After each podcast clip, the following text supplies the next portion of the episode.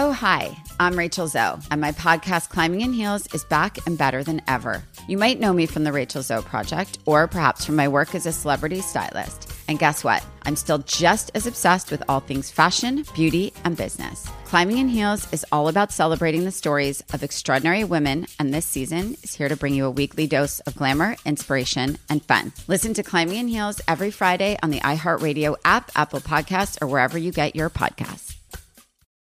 Imagine you ask two people the same 7 questions. I'm Minnie Driver, and this was the idea I set out to explore in my podcast, Mini Questions. This year, we bring a whole new group of guests to answer the same 7 questions, including Courteney Cox, Rob Delaney, Liz Phair, and many, many more. Join me on Season 3 of Mini Questions on the iHeartRadio app, Apple Podcasts, or wherever you get your favorite podcasts.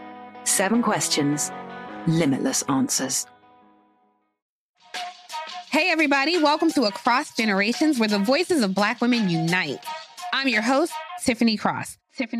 Join me and be a part of sisterhood, friendship, wisdom, and laughter. We gather a seasoned elder, myself as the middle generation, and a vibrant young soul for engaging intergenerational conversations. Prepare to engage or hear perspectives that literally no one else has had.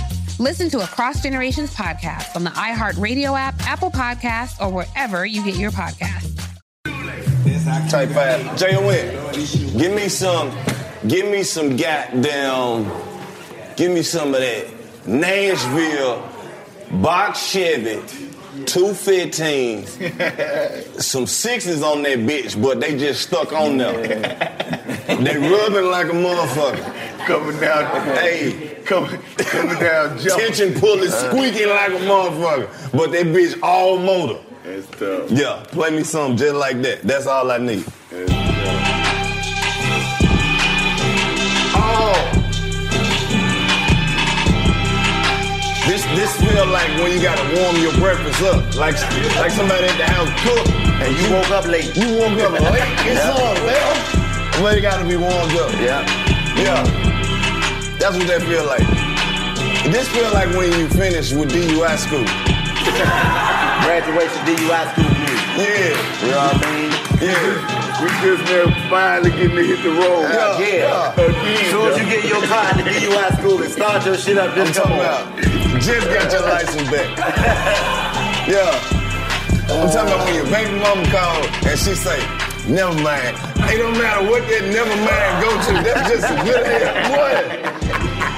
Don't you love when a motherfucking cancel on you? Hell yeah. Like, some people get their feelings. I love when a motherfucker be like, don't worry about it. We ain't going no more. Appreciate you anyway. They don't even care about what they never mind. No, right? Don't even matter. Yeah. I fuck with that. We in here, Lo.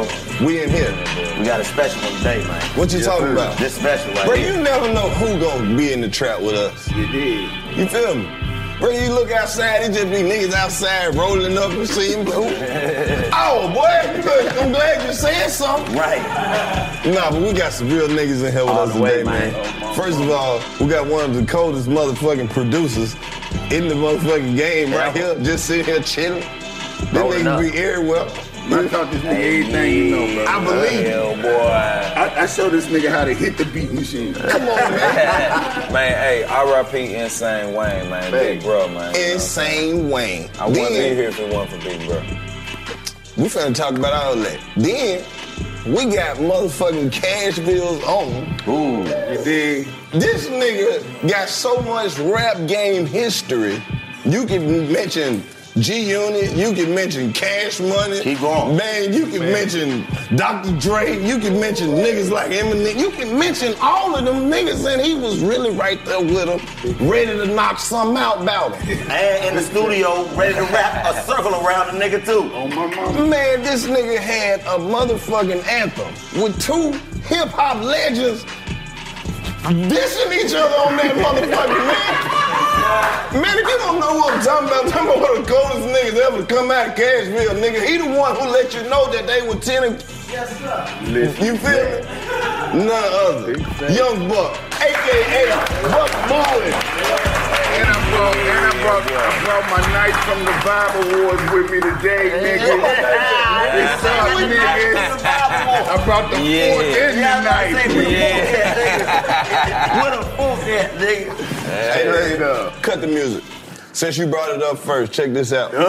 When the streets heard, we don't know what happened, and we ain't gonna ask you what happened. When we heard what allegedly happened, every nigga who even thought that they was a been in your position like that nigga was not wrong. Big fact. You supposed to do shit like that. Big fact. That's the billions. That's the bankroll. We will figure out the rest of this shit. Come get me. And they did. He made sure I'm still right here on 85 Street. I did something right there. You was not wrong. Shout out to Dr. Dre, bro. Real. You did. And even 50, you feel what I'm saying? Because he, at the time, he was like, man, you know, I got you too. So that situation, I was able to just, you know, walk through.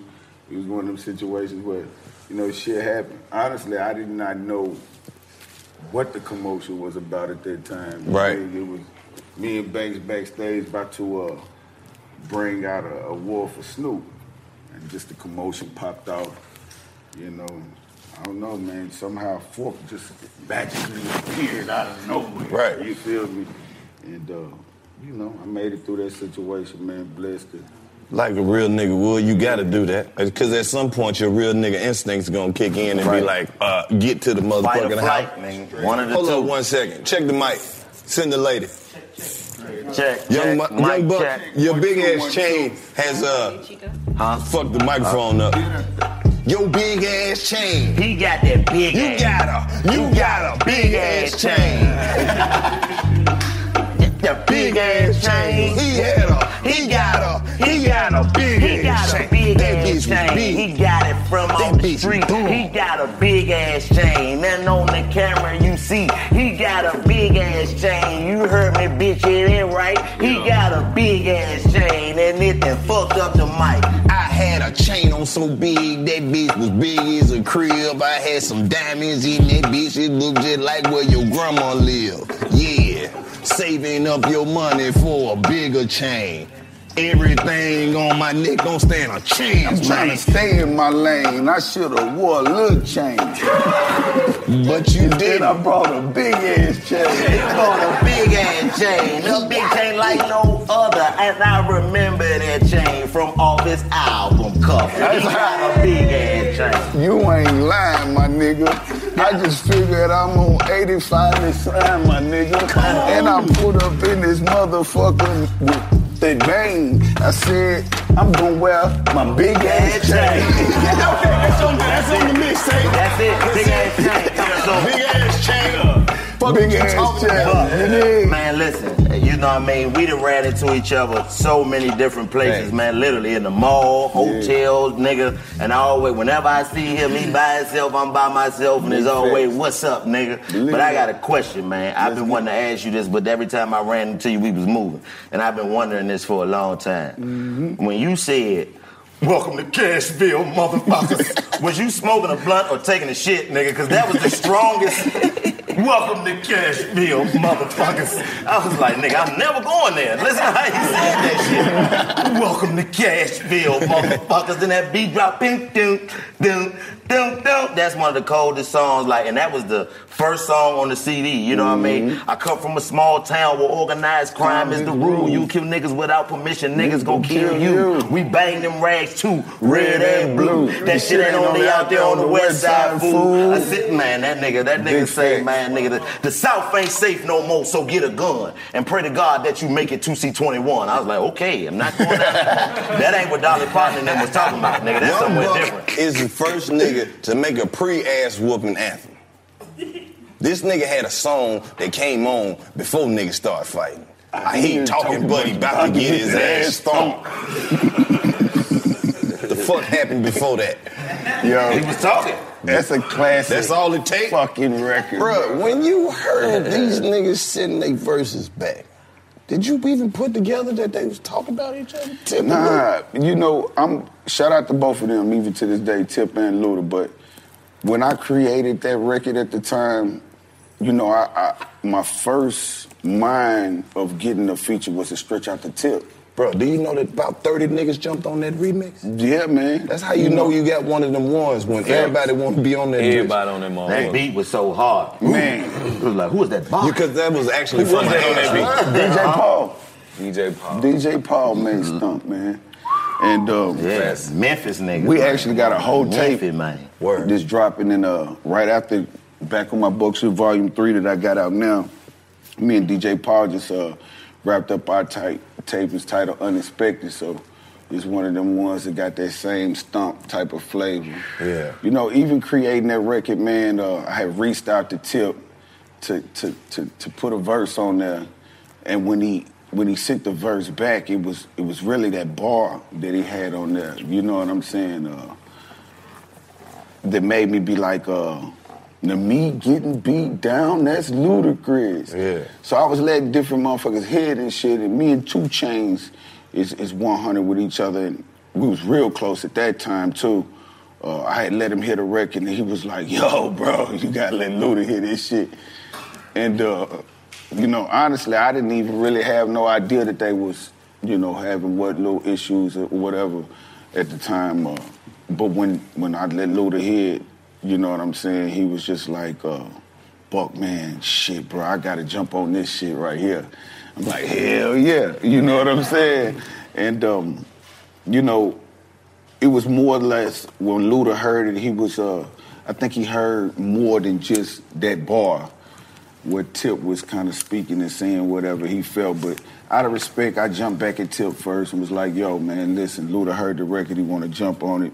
You ain't got no problem. Tip was like, nah, shawty, man, let him, you know, go ahead and let him do his thing. So, you know, the record came out, and I really respect that record to this very day because, to me, it's one of those records where, you know, you got 2 legendary artists, you know, going back and forth on one record, but it stayed hip-hop. On wax, yeah. Stayed hip-hop. It wasn't nothing... They got out of hand and, you know, turned into any kind of real beef, I think. Honestly, by the time I went to put the project, put that album out, Luda and Tip had, I think, reconciled whatever situations that they had, so the label wasn't really there for Tip's verse still being on the record. So last minute I had to, you know, throw Game on there. Game was like the newest addition to G-Unit. And he needed that look for a while. I felt like, shit, Game, I'm putting you on this motherfucker, you know, in regards of replacing Tip with it. But the record had already blowed up. And so, like you said, there's so many different versions of it. You know, I heard another fucking version of it the other day. Like, damn, nigga, I ain't know you was on here too. Nigga, it's everybody in the South jumped on that motherfucker. I remember I seen the interview with Tip was talking about this one was still wearing his hats like this. He had the grill, and he was like, well, I laid my verse down first, and if I would have heard the verse that he laid, then would have heard a different record. I'm like, ooh, nigga, he would have came with something. Ooh, a nigga. And then just the nigga in me was like, I wonder what he would have said if he'd have heard that shit. Yeah. But I salute Tip to the fullest because, you know, even when he, like I say, I had a stretch back out to him, was like, yo, Luda want to jump on it. And I'm sure somewhere in the line he had to feel like Luda was going to throw some type of shot or say something. And he could have easily, you know, been a bitch-ass nigga and said, no, man, take me off of it. But he laid the floor there for Luda to come and Luda done what he done, and like I say, man, that's one of my favorite records that I've created. Just for that backstory, that shit gonna live forever. You'll never, you probably never see 2 rappers like that. You know, it's like you said, that's in the middle of a lyrical disagreement. That most people didn't even know what was really going on until then. A lyrical joust. I think we need more stuff in this generation. It's like the only thing we done seen since then. But see, them niggas, like, they ain't never gonna let that shit go. And that's the worst part about it. They cool now. They ain't cool. Trust me, they ain't cool. Niggas ain't cool. Drake and me. Niggas ain't cool. I know they cool. Niggas ain't cool. Them niggas was cool before they fell out. Now they alright. Just because niggas ain't into it don't mean they alright. We alright. We ain't cool. I'm saying them niggas can never be cool. Yeah, we get some money. Rappers these days, they don't let each other dressing room. They don't let shit slide no more. We ain't just finna be buddy type shit. It's just I guess for the check, for the business. And not even a check, I guess. I don't know about them niggas' situation, to be honest with you, but, you know, I just think hip-hop need more of those type of records, those that competitive. You know, a lot of people be having different situations and having, you know, different problems with each other as rappers and shit. And, you know, a lot of it resorts into, you know, how many diamonds a motherfucker can buy more than you or whatever accolades come along with how many records are now, how many streams a motherfucker got versus anything. A lot of that shit can be settled. I wouldn't even play that shit no more. Niggas done hit $1 billion. Big facts. Nigga, if you behind in the niggas, you lost that one. But I think from what you just said, my question to you is the game bred for that anymore? Because I think a lot of that probably was lost in the wake of people seeing what happened with guys that was really active and gonna get active when it got to the point where you ran into each other, and a lot of people probably ain't built for that no more. So do you think that the game is bred for competitive energy?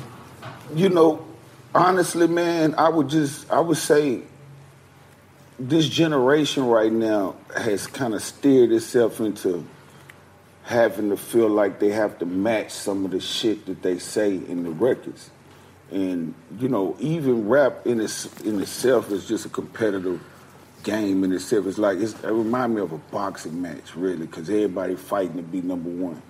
No matter what, everybody chasing to be, you know, the biggest that they can be with it. I just feel like this generation right here that we dealing with, far as the youngsters that you see winning and some of the issues that they have, it's resorted into hands-on violence, but it was no different in the same way when we was there. I think it's room for it. But it would have to be the conflict of two artists both looking to go down that route versus then the route that we used to be, you know, what we seeing playing out right now. And that's motherfuckers getting killed, man. You know, motherfuckers have differences, and you see a motherfucker, and, you know, it's about, you know, who gonna catch a body type of thing now. So if we take the bodies to the bars, you understand what I'm saying? Even with G-Unit and I, in the beginning of at least my time amongst being with G-Unit, it was based on real life. The issues that was going on with real life issues involved with, say, a 50 or whatever. So, you know, when we had those vests and shit like that on, it was for real. It wasn't, you know, for the camera. It was really niggas trying to protect their life. At any moment, shit can go down. You get what I'm saying? And you put that on record. Four folks, bulldog, small enough to fit in a nigga boot, so it's whatever, whenever, whatever you want to do. I'm like, okay, these niggas is... But it's really that, though. But I saw a clip on the internet of y'all two talking to Big U. And salute to him. And he was telling the story. You know, I mean, I don't know if you want to get into the actual story of what happened, but just seeing that you were willing to be as active as you were, my question to you is, as an artist, do you feel like that's something that's necessary in the game now, as it was back then, to be somebody that was really willing to go and show that these words that I'm speaking are legit? You know, it depends on the situation and the individuals that you're dealing with. In my situation, I would say, you know, yeah, because I've always been involved in real life issues around the music. So it wasn't like I felt like I could resort to just allowing certain shit to go down. And you get put in certain situations where it's not just about your life, but it's about everybody's life that you will. You understand? And if it's any man or anybody in my eyes, if you feel like your life is being threatened, you're going to do whatever it takes to make sure, you know, you maintain that life, you know, of yours. I love living, you know, so I just done been put in situations where, you know, I feel like my life is threatened. I'm going to do whatever I got to do to survive, or I got to make it home to my kids, homie, period. And like I say, a lot of this shit is just based on the energy of the individuals that you having issues with. Speaking of issues, bro, tell me when you started teaching Drumma Boy how to make them beats and shit. Nah, I ain't taught these niggas how to make no beats. Straight up and down. This nigga won't even teach me how to make no fucking beat right there. Like, I be watching though. Don't need me no more, nigga. I mean, I cook that shit right up in front of you, goddammit. You good see dope. Niggas see the recipe. Right. Well, shit, let's from start to finish, Buck. How you get in the game, bro? You got a long history, bro, and people think it just, a lot of the younger generation gonna think it just started with the unit, but nigga, you was putting shit down before that even. Facts. I was one of the ones where, you know, I came in the game. The first individuals that I was basically around was Cash Money. How old were you when you got it? I was around 14 years old, man. 14, 15. Lil Wayne didn't even have a dreads, nigga. The nigga still had the baby fro like yours. Oh, word? No, it wasn't like mine. I guarantee you it wasn't like mine. I'm the only nigga with one like mine that in this time. I'm the only young nigga with this. I ain't nobody else got this. Nah, me and Maurice White. That's it. Real facts, though, but, you know, they had came to my city. We was always big fans of that music, as far as me and my circle of niggas that I came up with. And one of my partners had picked up a CD. I think it was Chopper City in the Ghetto. It was like the Volume 1. Shit, Volume 1. The orange, like big-ass bullets was goddamn big, falling raining out the sky and shit. Chopper bullets, man. Man, homie, now, you know, they had that wave throughout the South. You feel me? And we was just fans. Crazy. Picked up the CD. One day, and my partner had caught, I was a youngster, you know, in the back seat. My other partners and shit, you know, they was kind of the ones who rotated my city and shit like that. So they was jokingly, you know, man, it's a number on the back of this motherfucker, you know what I'm saying? And called the number. It's like, man, what y'all niggas want to come down here to the Ville? And whatever it was pennies and shit. Niggas was like, what? Y'all niggas come here tomorrow. And they didn't come, but it ended up being like a week or two later. Niggas called themselves trying to put a show together and shit. Bunch of dope boy niggas don't know nothing about the game, but, you know, get a venue, got them niggas to come to the city. And when they touched down, Baby was really fucked up of how young we was and really active, really active like that. So I think that really, really was the motivation for him to, you know, build a bond at the time with my surroundings, and they ended up booking a studio.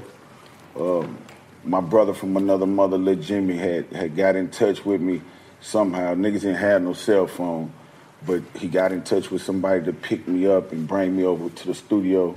Walked in the studio, first nigga I seen was Juvenile. I'm like, damn, that nigga go right there. You feel what I'm saying? And went on in, and it was BG, Juvenile, Turk, Wayne. And then the nigga Baby walked up to me as a youngster. First words to this very day, I never forget it. He said, spit something, Lil One. And like I say, man, I was already in the streets full-fledged, just trying to find a fucking way. But music was always my thing from day one. So when the nigga told me to spit something, I had fucking Do you remember what you spit? I don't. I couldn't even tell you that shit to this day. That's dope shit. It wasn't one thing, because what happened was when I spit, he immediately told Lil Wayne, hey, come here, nigga, spit something. So me and Lil Wayne battled it out. And I tell niggas, I didn't win, but I won, nigga. You dig? Because, you know, walking from that situation the next day, I was getting a call from my partner saying, yo, Baby want us to come to New Orleans with him. He want to give you a situation. So my life started basically from Cashville to New Orleans at that moment. I left, I was supposed to be in school, you know what I'm saying, around that time, with school never was my thing. Man. Never? It never was. Never, man. Not even in like first grade. I believe this nigga. I believe it. School was never so my thing. So you was in first grade like First grade, my mama, even in first grade, I ain't really fuck with school, man. I'm like, no. I mean, you know, it just was one of them things. Like, my childhood was for real coming up on some, you know, I come from a single parent background, and it was about really trying to keep the fucking lights and water on in real life. You know these rappers come through and be having them everybody got a struggle story. But my struggle in my life, it kind of is there for the, like, niggas know what I come from throughout my city. I come from nothing, you dig? So I really, that's what forced me in the streets at a young age, just trying to kind of help my moms get out of the situation that I was brought up in. Yeah. It was about hustling. I was one of them niggas that used to cut every nigga in the neighborhood grass, take out the trash and shit, pumping gas until it, before a nigga ever picked up a pack trying to do anything with it. I just was one of them ones just trying to make a dollar to be able to provide. But yeah, man, it was, my journey started with Cash Money.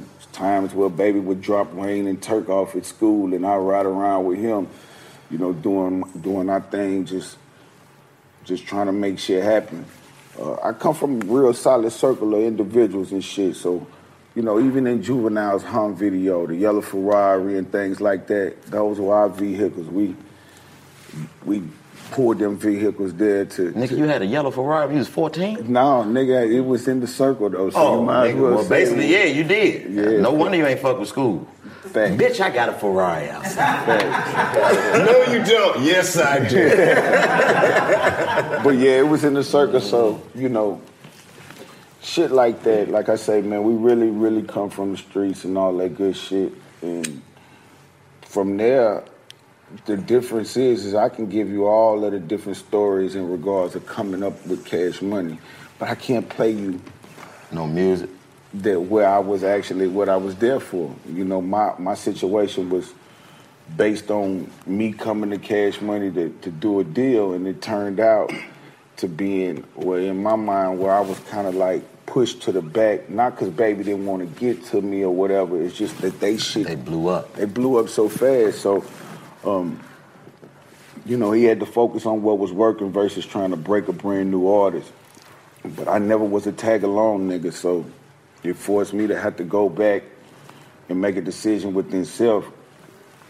Am I gonna, you know, I'm 18, 19 years old now. You know, these niggas is, all I wanted was an opportunity to be heard, let the world, let the streets be the judge of me. Right. And, it was just, I had records, but none of them was actually getting pushed to the world or none of that shit. So I made a decision to come back home to Cashville and start my own independent push. You dig what I'm saying? I felt like I had built the name for my city by just being amongst them. You know what I'm saying? So, shit, man, I went and put me a little CD together. Back then, I think it cost $300 to press up 1,000 CDs.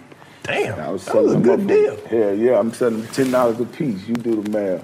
I slowed down from doing whatever I was doing just because I read the music started really paying me. I love the hustle. Yeah. The hands-on money was really being more, it started making more sense to me because I put my life on the line for lesser. So that's where the hustle came in and just starting to understand the whole independent game and you know, really pushing myself to get to where I'm at. And like I say, that led back to me coming with Cash Money, but it didn't work out. And I actually was with Juvenile when I ran into 50 and started my situation with G-Unit. You dig what I'm saying? How crazy was that to be the only dude from the South in the group with some dudes from New York? That shit was, it's crazy experience, just to be honest with you. It was one of those things where I felt like, never felt like I had nothing to prove, but I always done felt like I got to hold my own. I'm not just doing it for me, but I'm doing it for the South. You get right. What I'm saying, what I come from. And, you know, it was almost like this competitiveness that we have created amongst each other. You understand? And everybody wanted to kind of outdo each other, but in a good way, yeah, on the records. So, you know, in that era, in that time, the energy was in a different place of music in itself. Let me ask you this. Like, you was coming up in a time where the perception was dudes from the South weren't lyrical or couldn't rap. Facts. Like, And you really had to face that. It's like an uphill, like an obstacle in the game as a rapper from the South. That was the number one criticism that they tried to throw. And like, you always been a lyrical dude who went out the way to say some shit. Like, do you still feel like they're sleeping on the South lyricism at that time up until now, or what? I think a lot of the youngsters now has adapted a lot of other things than just the lyricism from the South. You know, we dress the way we dress. You know what I'm saying? We shine the way we shine. For me, in that time, it wasn't about the other things that now put you in front of this camera and you can kind of blow up, other than actually being able to have bars. You dig what I'm saying? And I felt like it was a point of time where we didn't get that burn, that play from the East Coast that we really deserve as artists. Pimp C used to be very, very outspoken on that situation. Oh, yeah. Country rap tune. Yeah, big facts. Rest in peace to Pimp. He's one of the first ones that I met as well as a youngster, trying to get my ass on. And, nigga, your childhood was better amazing. Than nigga had a Lamborghini, met Pimp C, grew up fucked so up. 15, jump off the bus with Cash Money. Pimp C pumping gas. Nigga, what the fuck you doing on that tour bus, man? Right? You out here fucking with the rap game, man. It's crazy because rest in peace to my partner Biz, man. He's no longer living.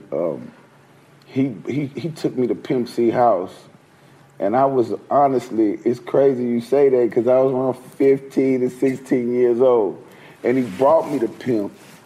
You know, even while I was still amongst Cash Money, but we were still kind of moving around and just, you know, filling this rap shit out, period. And when he brought me to Pimp, Pimp said something to me that stuck with me and still stick with me through my whole life and career. And then Pimp said, I can't ask no nigga to starve, Biz. And that right there was one of the realest things. At the time, I was kind of like, what do you mean you can't ask me to starve? And then he told me, you know what I mean? He was like, you dope. You gonna get to where you got to go. I just would be asking you to starve because we're dealing with our own situation right now. At the time, they was going through shit with Jive and shit. You know what I'm saying? So that led me to, you know what I'm saying, respecting him enough to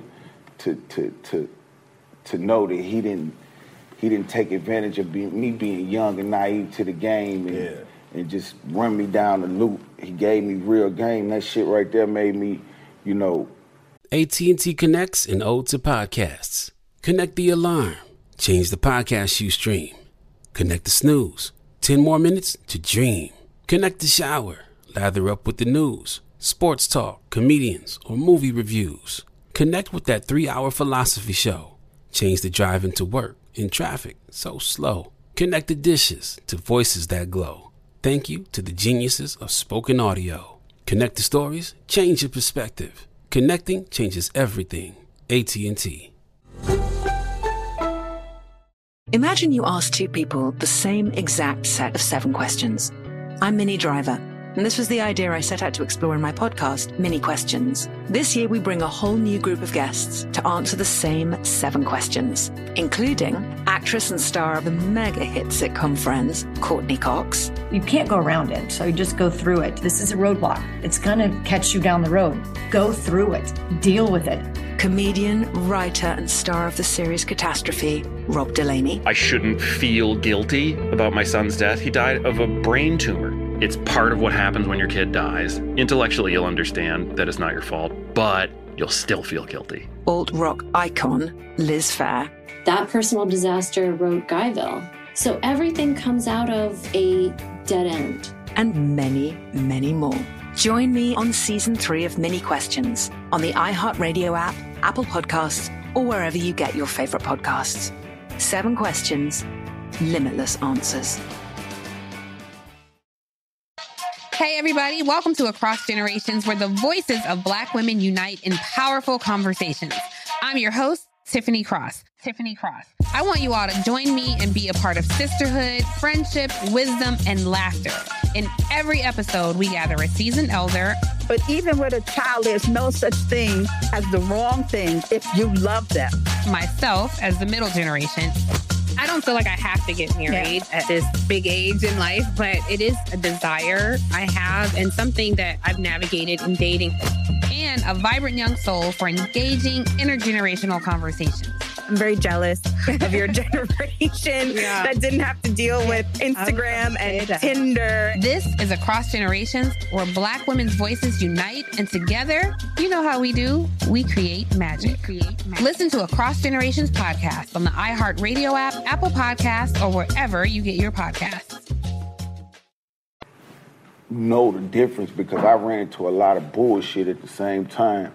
Motherfuckers selling you dreams, and I was nigga that done bought some of them soul dreams too. That's what I was about to ask you next. I could have went to Pimp C house. That nigga would have put me out. I'd have been in the bathroom with that nigga fur on. Man, let the little nigga come to my house. He in the bathroom. I got damn fur on in the mirror.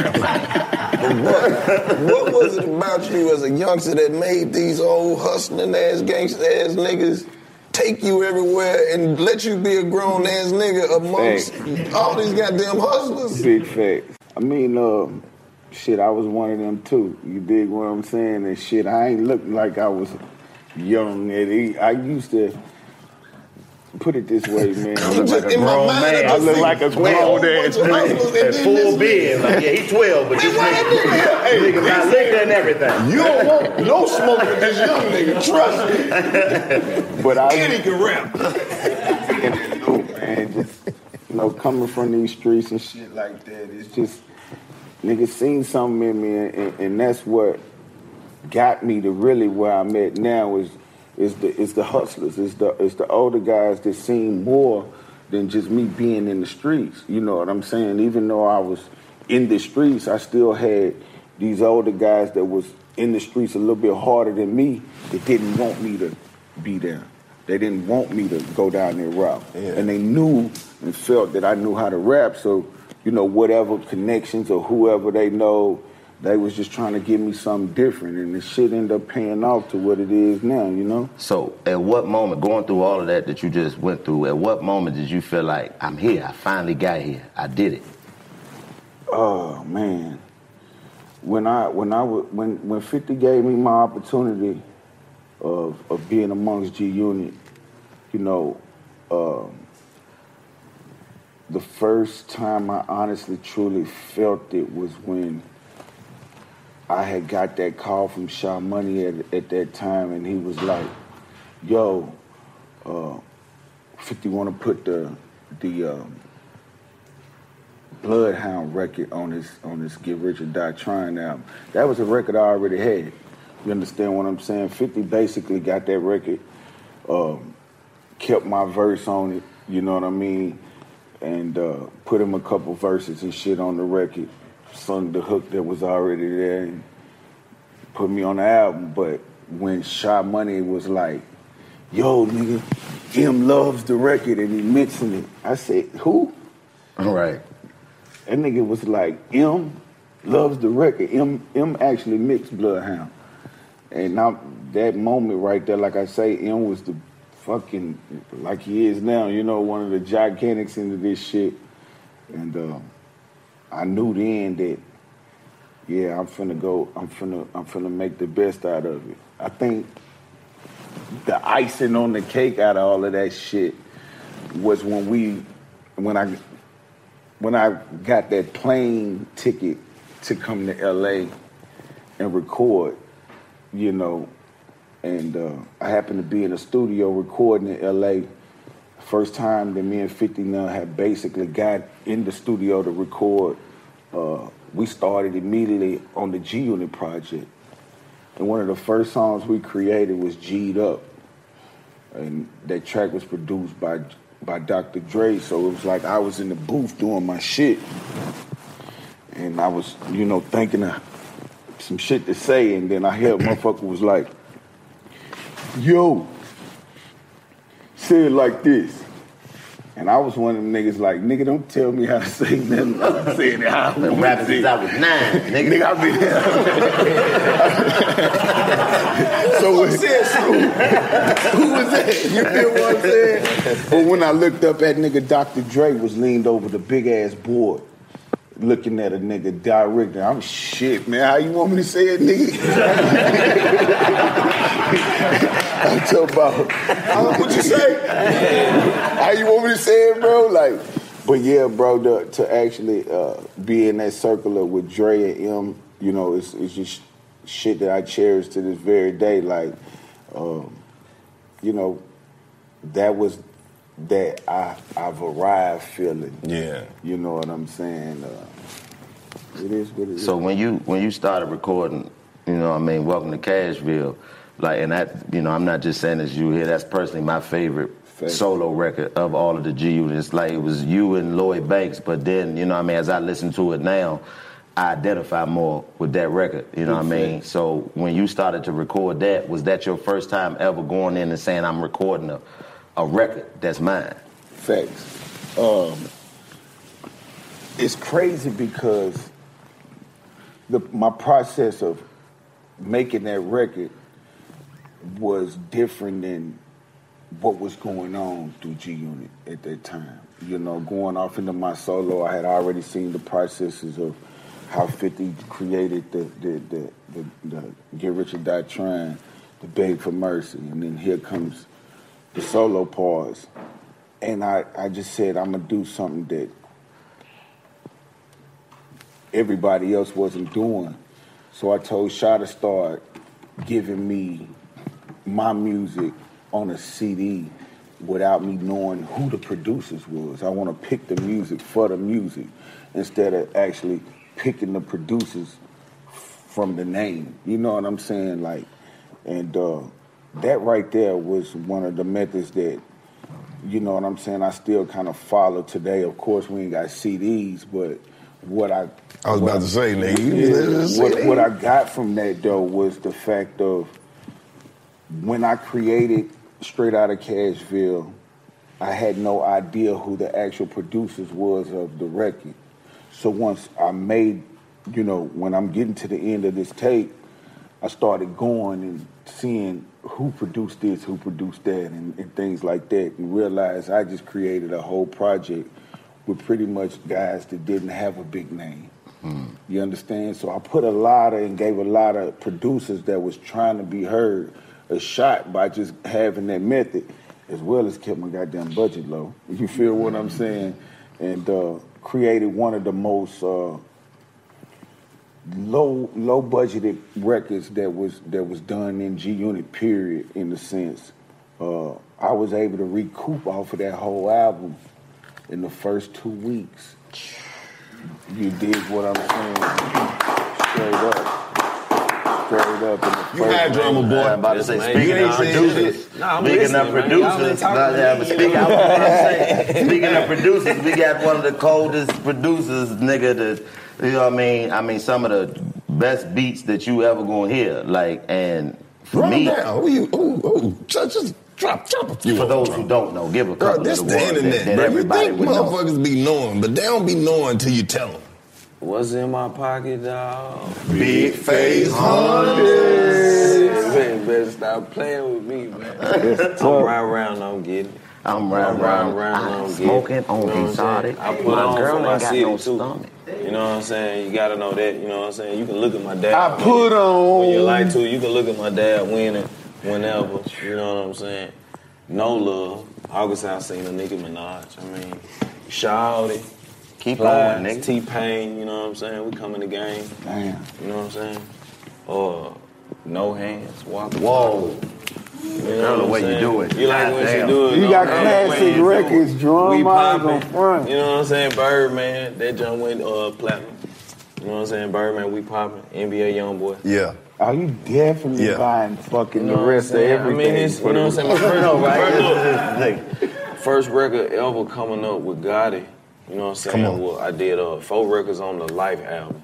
Then we follow up Back to the Basics with When you see me, shout it, pop it, call it, dare you, holler. That's what's up. Yeah. What up? Been a long time coming, a lot of dope running, hustling, trying to dodge the cases. That shit is boy, yo, guy. That shit is a Tennessee anthem. Come on, man. So on my mama. Go back to the basics. Next intro to my life, intro to my world. Hey, Chris, the pop selling that white girl. Hold on, give me a bottle. Then the nigga get to standing on the goddamn couch. Motherfucker. My Glock stayed cocked, rocks in a matchbox. That nigga went crazy on that nigga. Yeah. And you was straight in up. Your bag too, what? Nigga. Oh man, young nigga. I would like, you know what I'm saying? When I bumped into Gotti for the first time, I'm probably like 17. Boy, y'all niggas is just man. No, nigga, if you ain't failure, if you ain't did it by the time you grown, sit your ass down. Damn, these niggas out here waiting till they 30 to have drinks.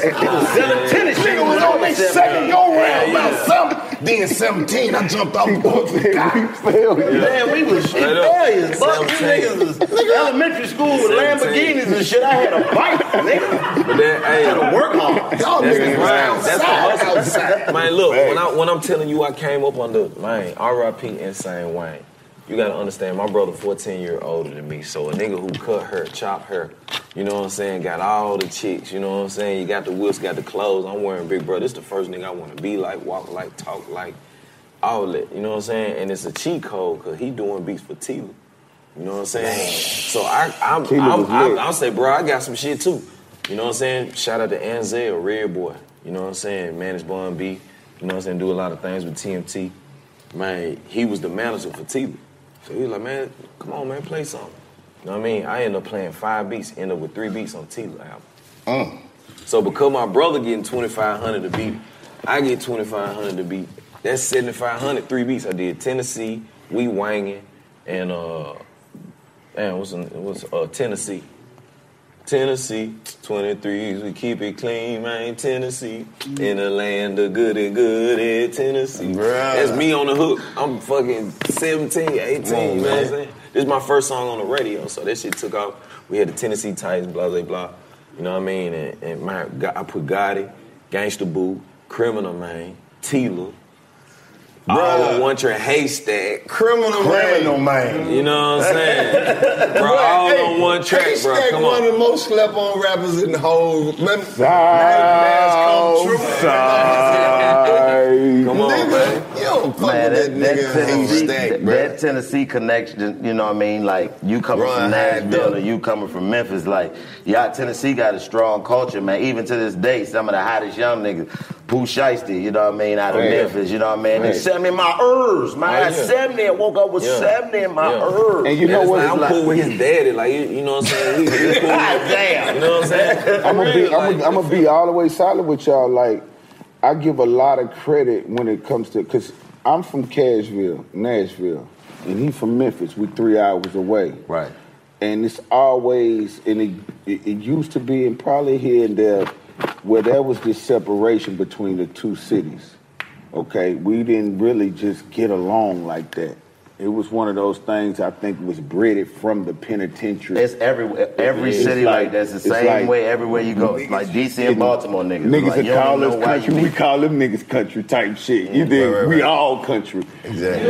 But the nigga who, one of the records that really broke the mold in kind of bringing us together was the Stay Fly record that me, A-Ball and MJG, Juicy J and DJ Paul did. That's why that record was bigger than what people know because it was the first time where we had, you know, somebody from Nashville and Memphis together. Yeah, you came right up on that brother nigga too. You was like, them niggas just might let me smoke for free. I'm like, now we know why. Yeah. Plugged all the way in already. Then we've been waiting on Ball and G and 3 6 Mafia to get together. Right. You know what I'm saying? Because Memphis, the city they love to hate, quote unquote. You know what I'm saying? So, you know, I always try to bring that unification in. You know what I mean? Like, let me mix this shit up. Let me bring, like, you see what Atlanta doing? Like, you know what I'm saying? I just always look at Atlanta like, damn, they got this shit down packed, how they blend and merge and make this shit everybody eat. Yeah, you know what I mean? So I just implemented that even with Welcome to My City, coming out with Kane came up with Dolph. I mean, came up with Gotti, but still introducing Dolph. Right. You know what I'm saying? And just, man, it's crazy. He working with Jeezy, working with Gucci. When I first heard man, that. Man, you heard it. A+, nigga. That hold up, bro. Favorite. I heard Buck online telling the craziest story about how DJ Paul sent Project Pat to pick you up, nigga. Big fan. Yeah. Damn. And it was. Bro, we gonna get to these. Yeah. We got a lot of shit to break down. Right there. Welcome back to the 85 South Show. Look, I don't know where you been or where you at in life, but right now we talking some real motherfucking pimp shit, rap shit, Tennessee Titans over here, man. That's what we got up in the building with us today. We got Young Buck. Drumma Boy. Yeah, man. We really just running it down, but I gotta hear this story in person, man. You said DJ Paul said Project Pat to pick you up. Yeah, man. From where? The projects, nigga. That's the only person he could say. We at in the projects. Yeah. Pat.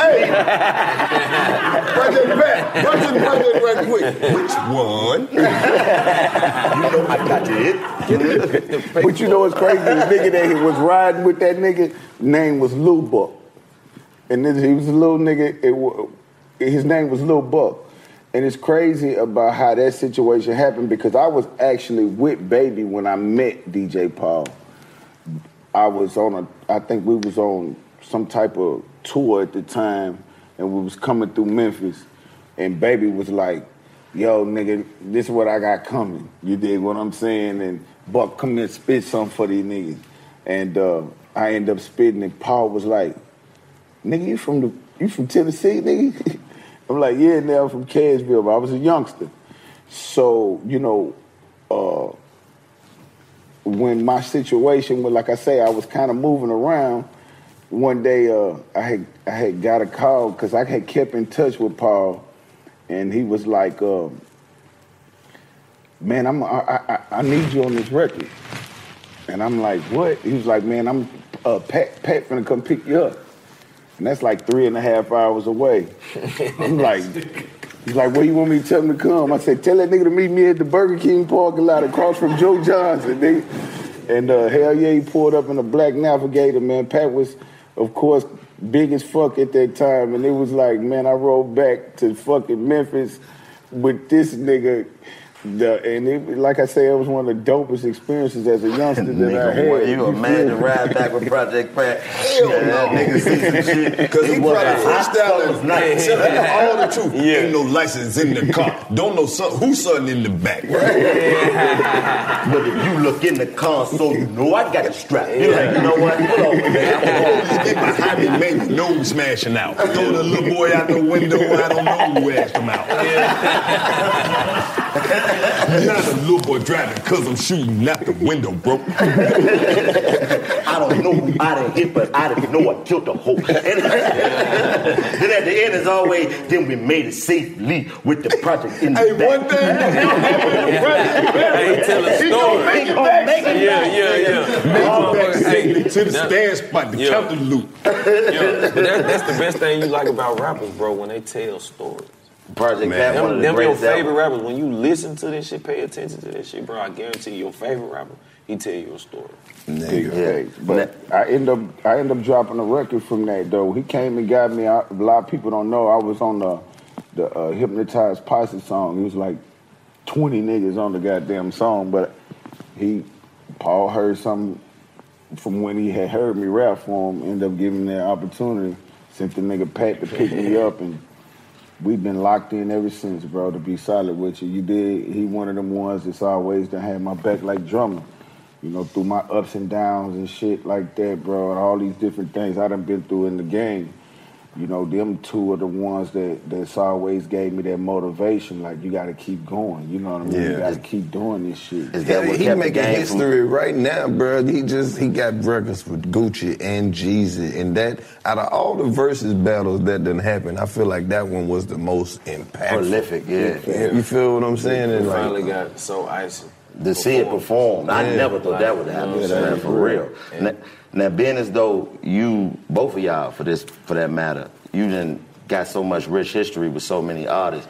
Was there any point where you realized you were one of the people that you grew up being around for artists? Like, did you ever have that moment where somebody came and saw you and was like, oh, shit, Young Buck, and you ended up helping them and giving them the same game that a lot of these guys gave you? Big facts, man. I've watched this shit happen, you know, with me and numerous artists, man.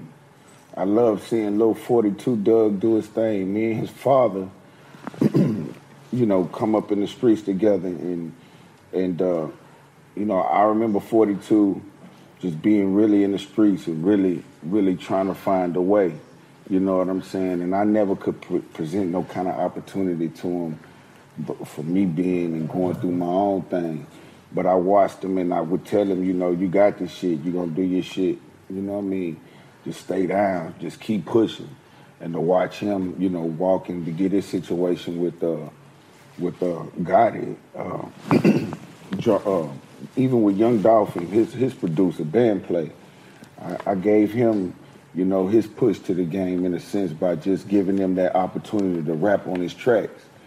You know, I was going through so many different situations where he was a youngster that was like almost understood the fact of, you know, I scratch your back, you scratch mine. So it was like, I'm rapping on your music. And I used to always tell him, you know, if opportunity presents itself, take advantage of it. I'm trying to get myself through these contract issues and things like that. And now he's producing, you know, multiple hits for Young Dolph, you know what I'm saying? So, I mean, I can go on for days, bro. It's just like I've always been one of them ones that's never been stingy with giving the knowledge. I don't call it game. Because games is meant to be played. I give a motherfucker true, honest knowledge of what I've learned and try to give a person an honest opinion, you understand, to whatever they looking to do, whether it's something that I like or don't, you know what I'm saying? Or, yeah. You know, I just try to keep it as solid as possible, you know, with these dudes because... And keep it where, you know, some of the same people you see going up, man, you don't do this shit right, you'll see them same people on your way down. So I try to not burn no bridges and shit with niggas and shit and keep it solid. But the way this game is kind of built, you know, you have a lot of times, a lot of people get in positions of power and they tend to either forget or don't acknowledge what got them there. So I just try to stay, you know, as humble and just stay as focused as possible.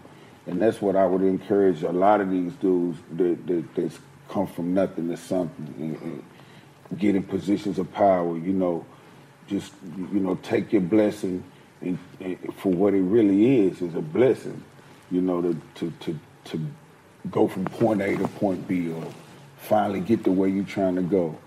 But just don't take it for granted. Yeah, you hell yeah. We see that shit way too much. These dudes take this shit for granted. And, you know. Through all the downs that you went through, though, you were just speaking on that. What kept the game from souring for you? You know what I mean? Like, because through all that you done been through that the public done seen you go through, let alone what you done been through that you ain't, and don't nobody know about, what kept you still saying, fuck that shit? Yeah. My children, you know what I mean? Man, my children, you know what I'm saying, is my motivation. I got good solid brothers like Drumma, you know what I'm saying? Individuals like, you know, that know who I really am outside of some of the shit that get pushed in the public or have been pushed in the public. And I found myself at one point in time trying to fight public opinion with a lot of bullshit and had to just realize I'm never going to win that battle. So I'm type of nigga where with a lot of this shit, you know, I've never had nothing to prove. What you see is what you get. Who I really am is who I really am. But I've been in front of a lot of shit that's been tangled and twisted. And I try to be the one to untwist the shit because I stand for something. And I realize, man, I can't. It's never going to work that way. So honestly, letting go and let God in my situation has got me, you know, where I'm at. Outside of just having damn good music, quality street music consistently, you know, I've always felt like I haven't got my just due. You know, I haven't truly felt like I've got my just due as an as a solo artist, I've been blessed to have a platinum album. You understand what I'm saying? And, you know, platinum albums by being amongst the group.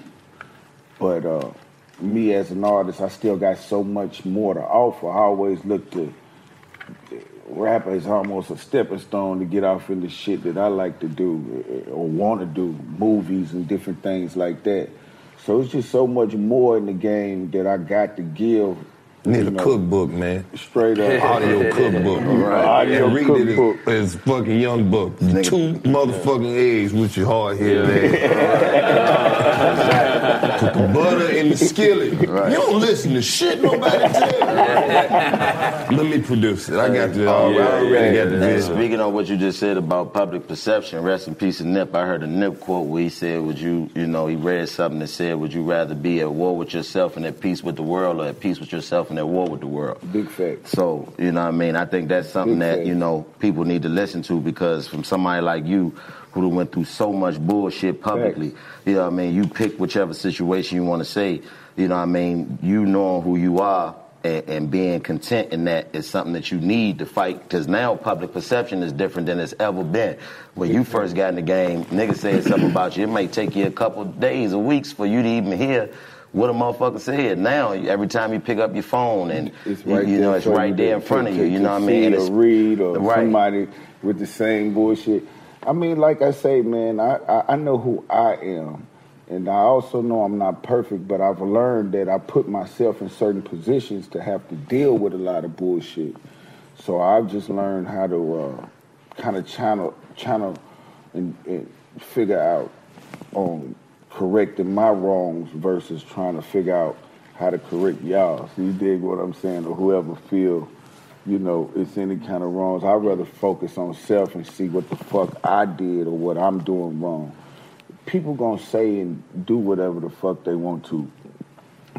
Period. Everybody ain't meant to like you. So I don't want to be liked by all you motherfuckers anyway. The hate, I need some of the hate. The hate is like fuel to my fire anyway. So I just learned to, like I say, focus on doing what I gotta fucking do, and turn a lot of the negative, and make it work for myself. You know what I'm saying? Because a lot of times I've realized, you know, it's a problem when they're not talking about you. You know, one of the things that I will say that this project that me and Drumma Boy got out right now, Back On My Buck Sh*T Volume 3, it's a little bit more than just a solid project. We you know, charted at number 6. You dig what I'm saying? Throughout iTunes, and it's steady more rising and going and all of that good stuff. But one thing Drumma told me about this tape in regards to all of the bullshit that, like you said, I've had to, you know, endure and go through. He said, Buck, man, you know, this kind of more than just the fucking solid ass tape. We showing niggas brotherhood, you know. We bringing that brotherhood back to things, you know what I'm saying? Because, you know, when it's really your brother, you dig what I'm saying? Whether he's up or down, bro, you supposed to be your brother. You dig what I'm saying? And that's one of the things that stick to me in regards to what you're getting when you get me and Drumma Boy. You know what I'm saying? Together. It's not just about him being a dope-ass producer, me being a dope-ass rapper. It's just more to it when you got real-life shit that come along with me, right, and shit like that you getting to hear from this latest project that we just dropped. Drumma Boy, what was your process putting it together? I just got the phone call, like, you know what I mean? Like, what you doing, nigga? Like, you said, nigga, cooking heat, you know what I mean? I was just... So if a nigga just randomly called you, you'll just be making... brother shit. Yeah, like, you know what I mean? Like, hello? Like, even when... The man just over here making some of the best shit ever. If the phone ring, like, you know, I ain't even... Anytime 615 call me, it ain't too many people calling me from 615, to be honest with you. It was a new number. And I knew at some point bro was gonna call me. Right. Through everything that was going on. You know what I'm saying? So, you know, shit, I I seen 615, I just picked that motherfucker up. I knew it was that nigga. You know what I'm saying? Pick up the phone. Shit, what you doing, nigga? Man, cooking up, what's up, nigga? You good? You ready to shake that shit out? You know what I mean? Like, I'm an uplifter, bro. I'm a big brother. I worked at the YMCA. I'm from the volunteer state. Nigga,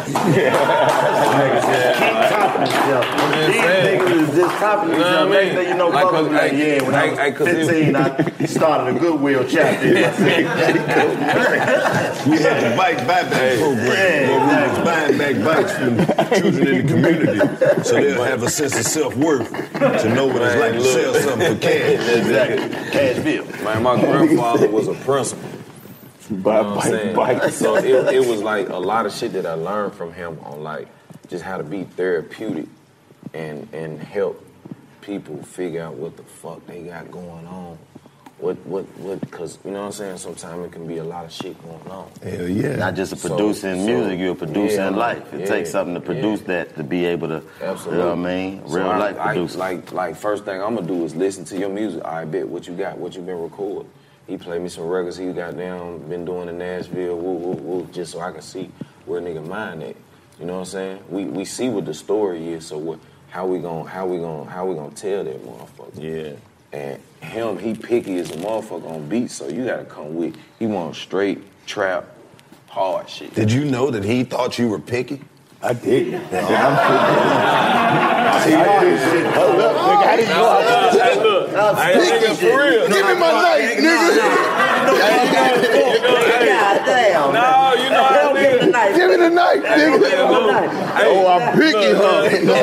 Nigga, he want the knife. No, don't give it to him. But that's what you want, bro. Like Jeezy, Tip, shit. They specific. You know, Drake.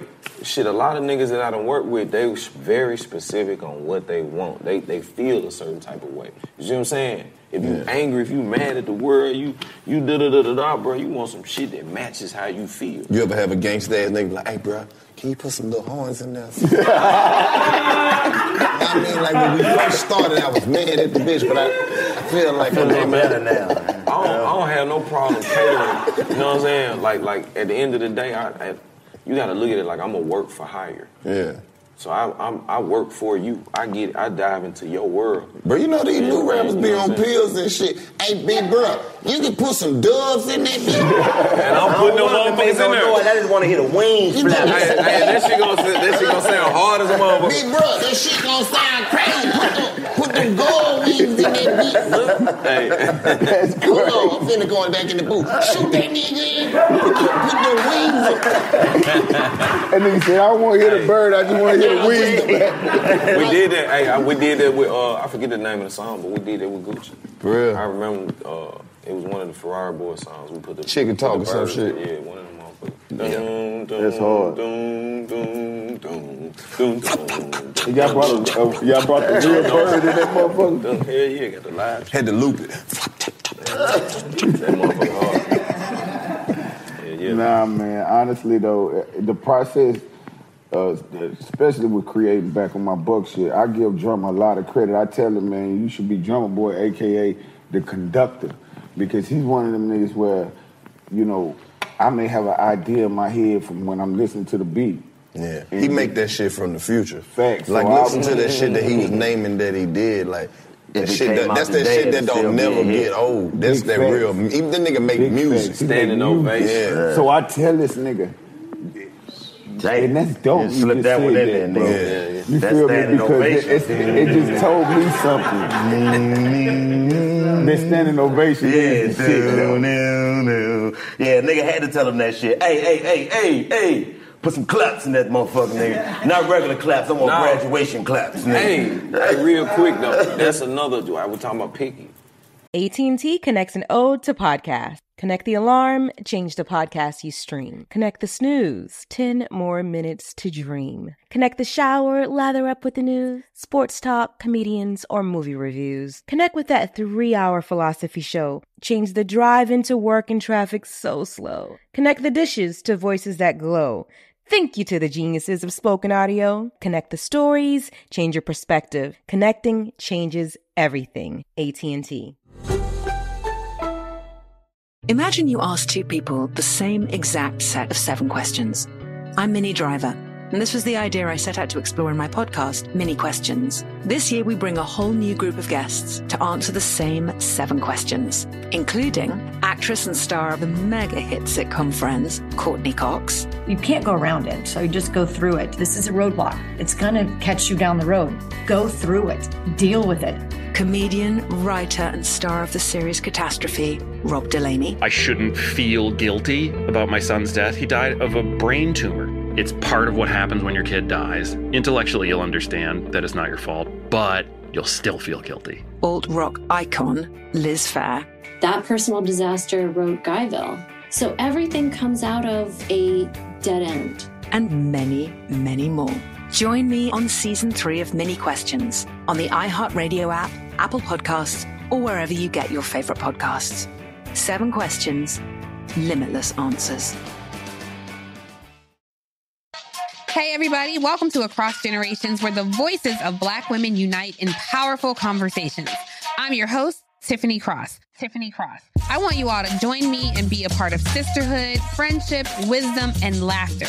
In every episode, we gather a seasoned elder. But even with a child, there's no such thing as the wrong thing if you love them.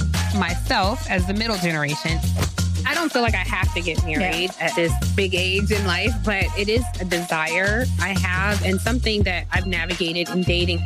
And a vibrant young soul for engaging intergenerational conversations. I'm very jealous of your generation that didn't have to deal with Instagram and Tinder. This is Across Generations, where Black women's voices unite, and together, you know how we do, we create magic. Listen to Across Generations podcast on the iHeartRadio app, Apple Podcasts, or wherever you get your podcasts. Bro, the night before Jeezy turning in Motivation 101, Trap Motivation 101. I'm turning in. He calling the shit out of me. Bro, what we gonna do with this beat? I had sold the original beat to Standing Ovation 6 months prior. You know what I'm saying? So I got down, took one verse. I stay in Stone Mountain. I'm driving to Patchwork. You know what I mean? Little 40, 30-minute drive. Pull up with the first verse. I gotta redo the beat. He sent me. He said, you gotta come get the acapella. So I redo the shit, go back.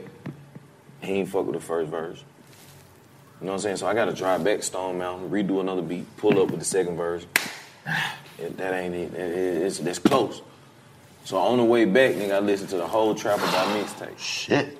And I noticed it in every goddamn beat he had horns in that motherfucker. So I was like, all right, bet, that's the first sound that I goddamn did. And I came with the horns, put the claps in that motherfucker. That shit sounded good with the hey. Yeah. Jeezy, I know you're the snowman, but you're going to have to be the gas man. I came back to Patchwork. It was about 6 in the morning. Leslie wrapping up the last mix. Coach K in there. You know what I'm saying? And, bro, that was literally the first time I heard Jeezy say, ha ha! Before the ad-lib ever even came out. Swear to God, you know what I'm saying? And that was my first platinum plaque. Damn, that's a little worth it. Bro, the lesson in that motherfucking story is so deep. I told you, this nigga make never give up. I do, man. Like, even like I was saying, I process, bro. I'll have something going on in my head, and I just done learned that, you know, whatever it is that I'm hearing, Drumma, what you hear to this beat? And he'll give you a fucking melody or something that you just wasn't, it just wasn't there. I love so I'd be shit, like, man. Damn, you know, what if I put this with what I'm already thinking too? You see what I'm saying? Yeah. And that's how a lot of it get created. I just like to hear his input outside of just making the beat because, you know, motherfucker be having these different melodies and shit as producers and shit going through their heads, and sometimes the melodies be totally different from where I'm going at. Yeah. And I've been able to implement a lot of it into what I'm doing too. So that's where the whole collaboration part come in there. It's like, that's like you said, you good at what you do, and he's great. You know, y'all both great in y'all own mediums, but it's like when y'all coming together, that's where the creativity flows. It ain't just send me the beat, I rap on the bitch, and now we got a song. It's like you gotta collaborate and say, nigga, what you feel like? Oh, nigga, need them dubs? Hold on. Yeah, right. And that's literally what we do. You know, that's what we've been doing from the gate. Like when we came in the game, like it was, you know, a lot of people hadn't seen two people do the shit that we've done, you know what I'm saying? And then doing this with three of us, you know what I'm saying? And being on stage is never rehearsed. It's just we get on stage and we just... And collaborate. And collaborate. It's like hooping, and put them dudes on the rocket bit. Yeah, you know what I mean? That's crazy. Yeah, it's just like you said, melody is something I love melody, man. That's one of my big things. I'm a music connoisseur, but melody is something that's major. Like, and that's so sure they want to ride with me. That type of shit, you know what I mean? And that's why, like for example, Young Thug is one of my favorite artists just because... I think that nigga is one of the dopest. He's incredible, my nigga, just because of the sounds of that nigga. Yeah! It's like, what the... That nigga's dope. You know what I mean? To be able to do that, it's like... And then to do that on your own is one, but to be able to collaborate with somebody else who has a whole nother pocket of whatever they thinking about and you be able to bring it together, that's when you make... Some dope shit, man. Put them wings on that bitch, man. Make it fly away. You know what I mean? Put them hawks in that motherfucker. For real. So like, you would... After this project, now that you done that, do you still have the desire to, like you said, you feel like you ain't got your just due? Do you still want that superstardom? Like, hell yeah, man! This shit, you know, my fire has never burnt out. You know, it might have went low, but it's never burnt the fuck out. This shit lit me up to the point where I feel better. I feel like I'm grown even better than I was even in my G-Unit years. You dig what I'm saying? Which was my younger years. I don't see no fucking retiring and all that shit for me no time soon. Don't retire. Fuck that. None of that. They always want giving up and all that. They always want the rappers to retire, nigga. Mick Jagger, 97 years old. Hell yeah, still on stage. Come on, everybody. It's your boy A. It's your boy A. I plan on doing it like that. I'm still here. Everybody put your hands in the air. Put your titties out. Do you remember this song? Because I can't fucking remember it. You did. We the only, and I hate that about hip hop. Remember the word singer. I played the song. You know what I mean? I hate that about hip hop. We are only as big as the genre is. It's more grown niggas than young niggas. Yeah, and it's like as big as the genre is, it's like it's always like, oh, that nigga older. He watched that white. But any other genre of music, you see the country artists, them motherfuckers be performing for 50 years, you know what I mean? And selling out crowds, and it's still, it's space for that for hip hop because we create the music that creates the climate of the world. So it's like but I think we do it to ourselves as connoisseurs where we just automatically say, oh, Young Buck, oh, that nigga was with G-Unit, that shit ain't cool no more. Yes, it is. Motherfucker, take a listen. You know what I mean? It's still something there that you can gain fucking from where niggas at. Because every job site in the world got at least one nigga who still wear G-Unit jeans. It's a nigga who got up this morning and wore some G-Unit jeans. It's a nigga right now with one of them tank tops on now. What it he took it off for some bitches. That tank top was a motherfucker, bro. 50 had. I wouldn't put that motherfucker tank top on. Right next to the do-rag. I ain't never seen a unit. I wasn't wearing the tank top. That tank top was strictly for 50. Nobody else. That nigga's like, he made that tank top just for him. It was a U-neck. Nigga, we had the V-neck. 50 came with the U-neck tank. 50 top, you feel me? That's some 50 shit. Tank. That's some shit that I can proudly say I never owned. Yeah, that shit looked like a field goal post to me when you looked at a nigga. Yeah, bro. Nigga, honestly, different right there. I just didn't fuck with it. Yeah, I didn't fuck with the tank top.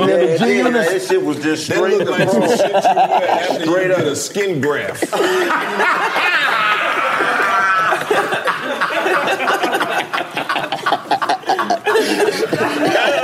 I'm wearing your compression shirt.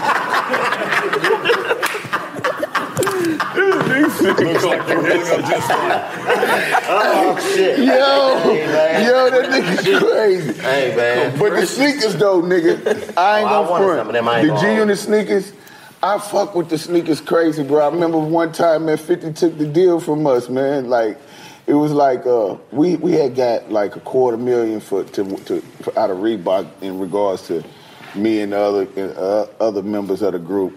50 basically put us in the mix. It was his sneaker deal, but he worked his hand to kind of get us a situation out of it where. But the problem was that 50 wanted us to wear these motherfucking shoes. I was about to say, y'all wasn't wearing them, nigga. He said y'all wasn't wearing them, nigga. No, niggas was wearing them. On that one. Chico, we was wearing them, motherfucker. I wear them every goddamn day. Man, that nigga got to go to the bathroom in these motherfuckers. Take a shower with these motherfuckers.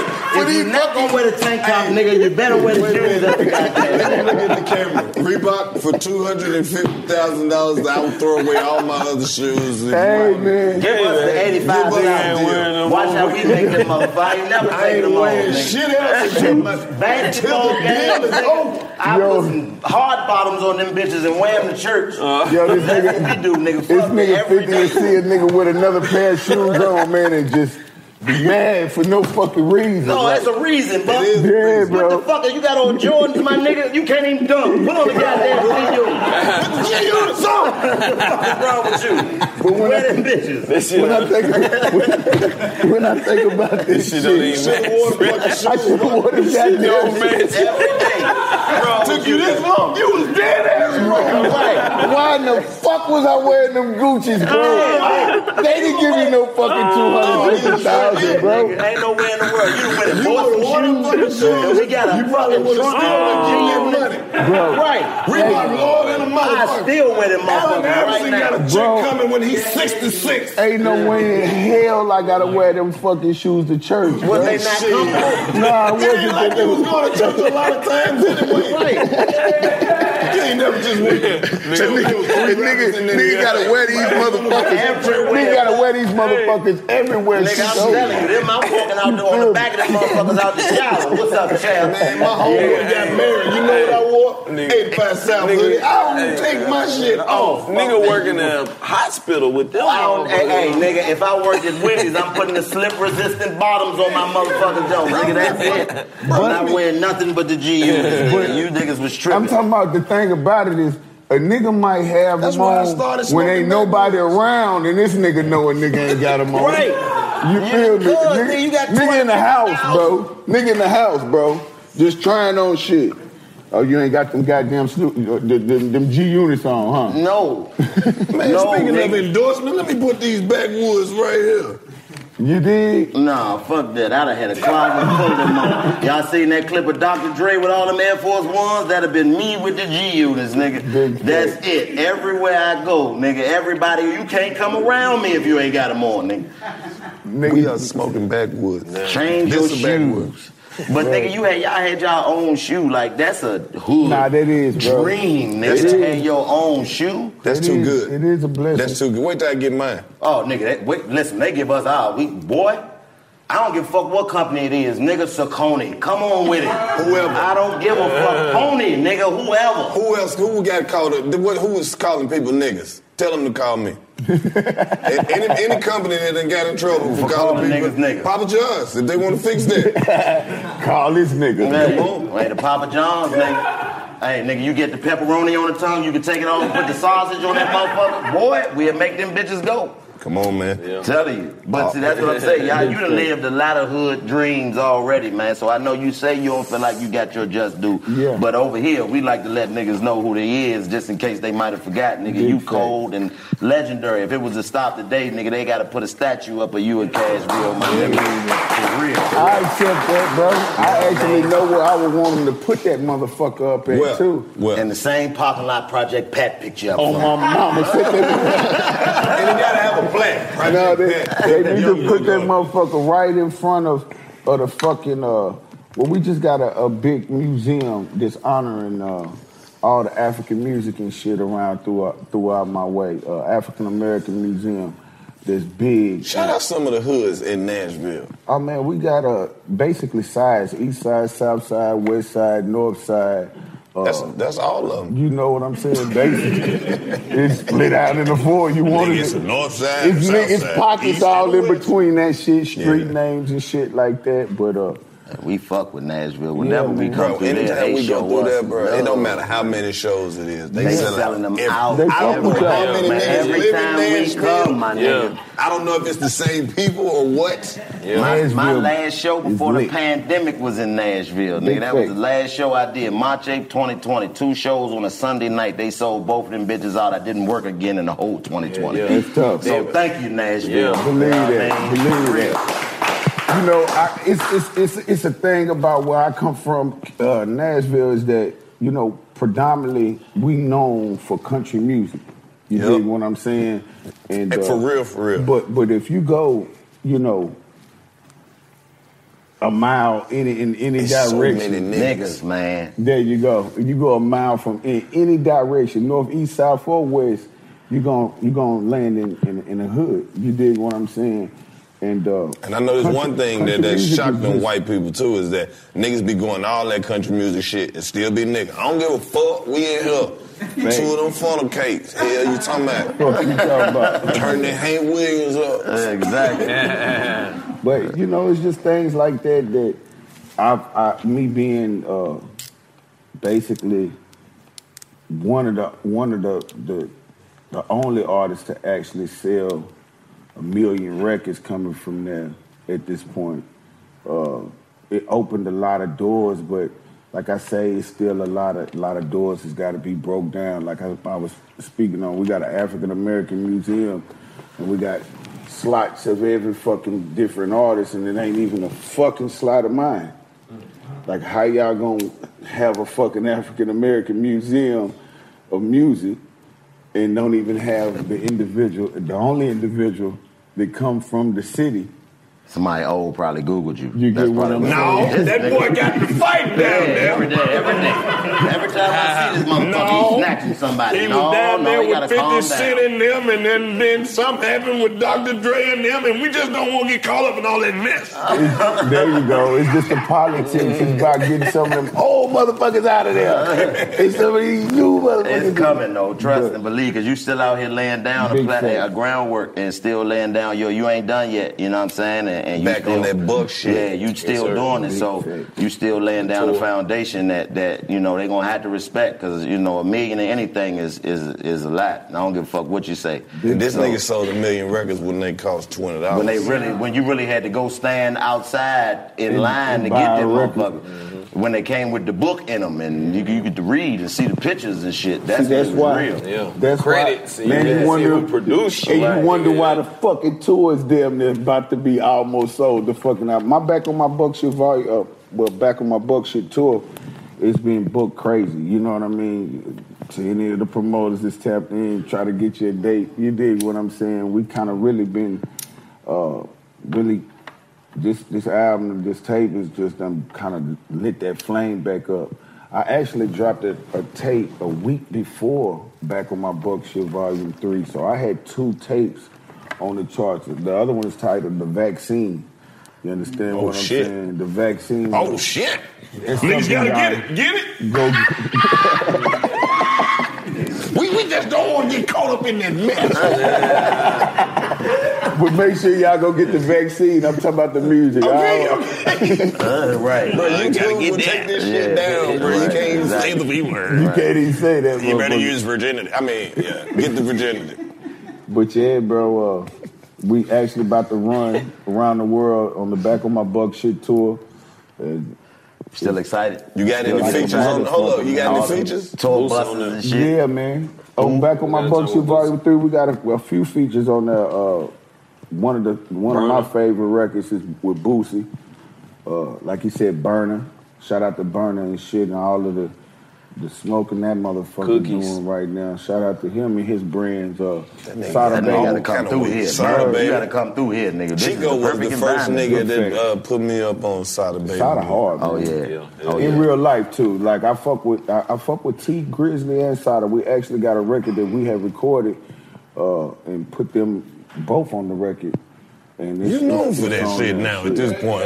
Yeah, I mean, well, at the time we recorded, they was rocking together. Right. It wasn't nothing that I put together, none of that.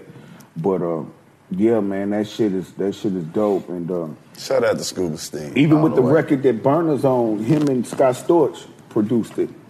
And that was something different for me. You know what I'm saying? Drumma Boy and Scott Storch collaborated. I mean, Scott Storch, I was just chilling. I was like, nigga, shit, you in L.A., you're like, nigga, I'm out here, nigga. Word. I have been working with Scott Storch. People, everybody here seen that we working shit. I like Scott Storch just rich as a fuck. Like that's crazy. After what he went through, still can't believe it, nigga, and still got all the money back. You got to be a bad motherfucker to go through that. Man. And get all the bread back. So salute to Scott Storch. Still can't believe it. Yeah, my single with Derez Deshawn. Yeah, that's big. So I'm in the studio with Scott Storch for like 3 days straight. We did 12 beats. That mixtape he did with Slim Duncan, still one of my favorite joints, man. That what's the name of that song off that mixtape? R.I.P., man. Yeah, I know, man. That this shit crazy. My life is amazing. Everything putting on. Yeah, that's my shit. I fuck with that. You know what I mean? Derez a solid dude, bro. I really appreciate that boy's music as well.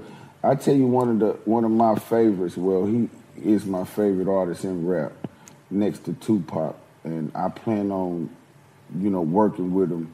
And I always got to give him his flowers every chance I get, and that's Scarface. Yeah. Now the funeral is over, and all the tears have dried up. Niggas in the coop, in the back, getting fired up, ready to pull a pistol on a nigga that smoked my homie. Man. And I for an eye, so now your life is what you owe me. My nigga. Nigga. I just feel like Faces that nigga, this my favorite Scarface line. Nobody knows my name, they only know my face. On the for real of my nigga, they call me Scarface. I was like, that's your name then. But yeah, Face is one of the greatest lyricists ever, especially from the South, man, ever. Yeah. Period. But for us, period, I just feel like Face is one of them ones that is one of our real deal prophets, that living prophets. A poet that still... Man, I met this bitch one time. I had to fuck this bitch one time. That nigga said that. Yeah. I met this bitch so fine. I had to fuck this bitch one time. And then my homies, man, is one of my favorite joints. I started small time, dope game, cocaine, then the rocks on the block, I'm never broke, man. On, man. I got a pocket full of stone. UGK now is just like always been... Like I say, these is my roots. What kind of create what we got going on? 8 Ball and MJG. I always bring up 8 Ball when niggas start talking about lyricism to the South, man. A lot of these youngsters, man, you bring up some of this shit, they like... It ain't their fault that they ain't never heard. Not at all. It's for us to educate them. Right. Take the time and go listen. I'm talking about some shit that's real life, that'll stick with you forever. Basement, nigga, I'm talking about, because I'm being from the city, I'm from D.C., we was influenced a lot by Southern music, because we had go-go, we had our own music, so a lot of it was influencing, just the streets. They was talking about the shit that was going on, so we was little boys in the basement, listening to Ghetto Dope and Scarface and UGK and all these different people. And, when I hear people say that the South don't got no lyricism and they ain't got no... You crazy as fuck. You ever heard these niggas on these records? Nigga, they telling real stories. So much drama in a nigga life. I have to take the scenic route home and check my closets at night. Not afraid of the dog. For real. Just what the dog has. Killers with they face mask trying to get my safe cash. If I catch them, shit, I blast, nigga. Hell yeah. Because if they catch me up in they shit, I'm a dead man. This nigga 8 Ball the cold. Right. And then, like you was talking about Pimp C, the way he got murder is one of my favorite top 3 verses ever, nigga. The way that nigga came on crazy. That motherfucker. Both of them niggas went nuts. That's one of the best songs ever. I mean, still Pimp C, bitch. So what the fuck is up? Putting powder on the streets because I got big fucking nuts. Coming back from Louisiana in a Fleetwood lack. I just served them niggas shit to put their fingers on their back. Got the pounds going for 4. Because I just paid 2. Nigga bought 30 from me, so I'm fronting 42. Come on. He gon' probably sell 100 times, 62. 24-8 is what I get, so nigga, fuck what you do. If I told you cocaine numbers, you would think I was lying. Youngest niggas 22 is talking about they retired. Man, sign this nigga right now. I'm telling you. That. But he was talking about you, niggas. Yeah. Young ass niggas 22. Talking about they retired, he should have put that in the verse. I know a nigga 14 with a yellow Lamborghini. Bro, you still to this day ain't heard a rapper be obliged, nigga. MJG the first nigga to be obliged. Nigga. I'll be obliged if you step outside. I'm not coming after that. Whatever that nigga got outside, I'm still in there. Let me show you how cold MJG was. This nigga said, heat from your feet keeps me warm. What woman you know got warm feet, nigga? Not yet. That nigga was lying so much. Yeah, no, nigga, she might have took her socks off. No, nigga, women's feet be fresh coming up off the socks. The nigga said he would be obliged if you step outside. Man, I'm talking about that was real pimping, bro. Real. Nigga using money pimping hoes in style. Come on, man. Ain't that what y'all do, man? Man, we grew up on that, man. Same, man. Bro, right. The first Memphis song I ever loved in my life was the original "Looking for the Chewin'." Oh yeah, looking for the chewing. I'm always. Hey, I'll be looking for the chewing, and that's what I be doing. Come on, bro. I'm always looking for that. Ass and titties, the original. Skinny nigga, it's in the house. It's that shit. Yeah, that's why, nigga. That's why you say Project Pat. They get you up. North Memphis area, suckers out, bury ya. It's certain niggas that we just want to talk to like you did. Like Project Pat, like these is nigga. I met Pat in the airport. Man, this nigga talked for 45 minutes standing at the luggage joint. They got both our bags just spinning around. I'm like, but yeah, Pat, hey man, did that shit really happen that hot summer's night when you was kicking it with Poncho, nigga? Like it just. Those records really impact us. I'm gonna fuck them up though. Wait till you listen to Tom Ski Mask. Oh, come on. Nigga, you done put me on to Tom Ski Mask. Man, Dead Man Calling. Endo G, nigga. And Lil Blunt. Endo G. This nigga name. Now when I die, remember me. Ballin'. Now what? Born to Die, fresh out the womb, 1973. MJG. Oh, that nigga there. He just put out a remix of Michael Jackson. Oh, yeah. I know the smell some day. That shit hard as a moment. He got two whole verses to that. That nigga said, okay, no one's home. I never needed a loan. I'm like, this nigga is crazy. I gotta go check it out. Bro, you gotta see, this is the funniest shit ever. Fly be going crazy. Funky Town, Mega Blunts, I Gotta Smoke. That's the old shit.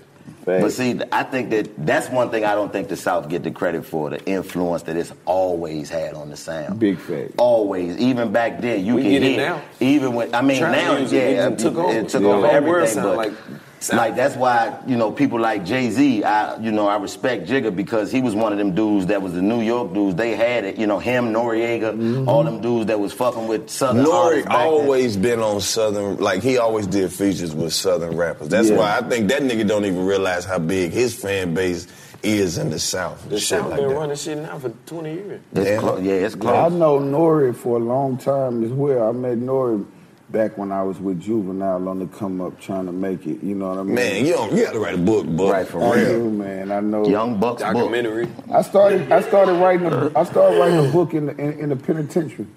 You know what I'm saying? I wanted to capture my experience by being a celebrity behind the walls. That's the actual name of it. You know, I end up going to the federal penitentiary. And I bet you walked the main line, didn't you? You better know it. Yes, sir. There's no other way for me.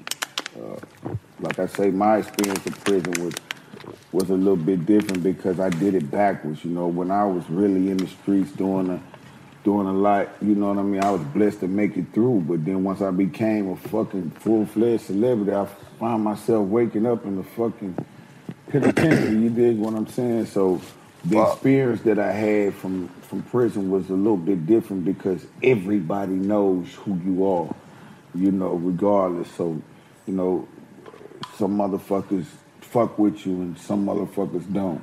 You dig what I'm saying? Yeah, niggas hate to see you making stoke every time. Again, more news. He made the shit from last time. More Debbie cakes. Nigga got stores everywhere around there. I had my own store in there. Niggas been making big stoke every week. Spreads every day. But the impact that I did do, I'll share this with y'all real quick, in prison that I really cherish myself for was being a person. Like I said, I had school and education with my thing. I fell in there, got my GED in prison and all of that.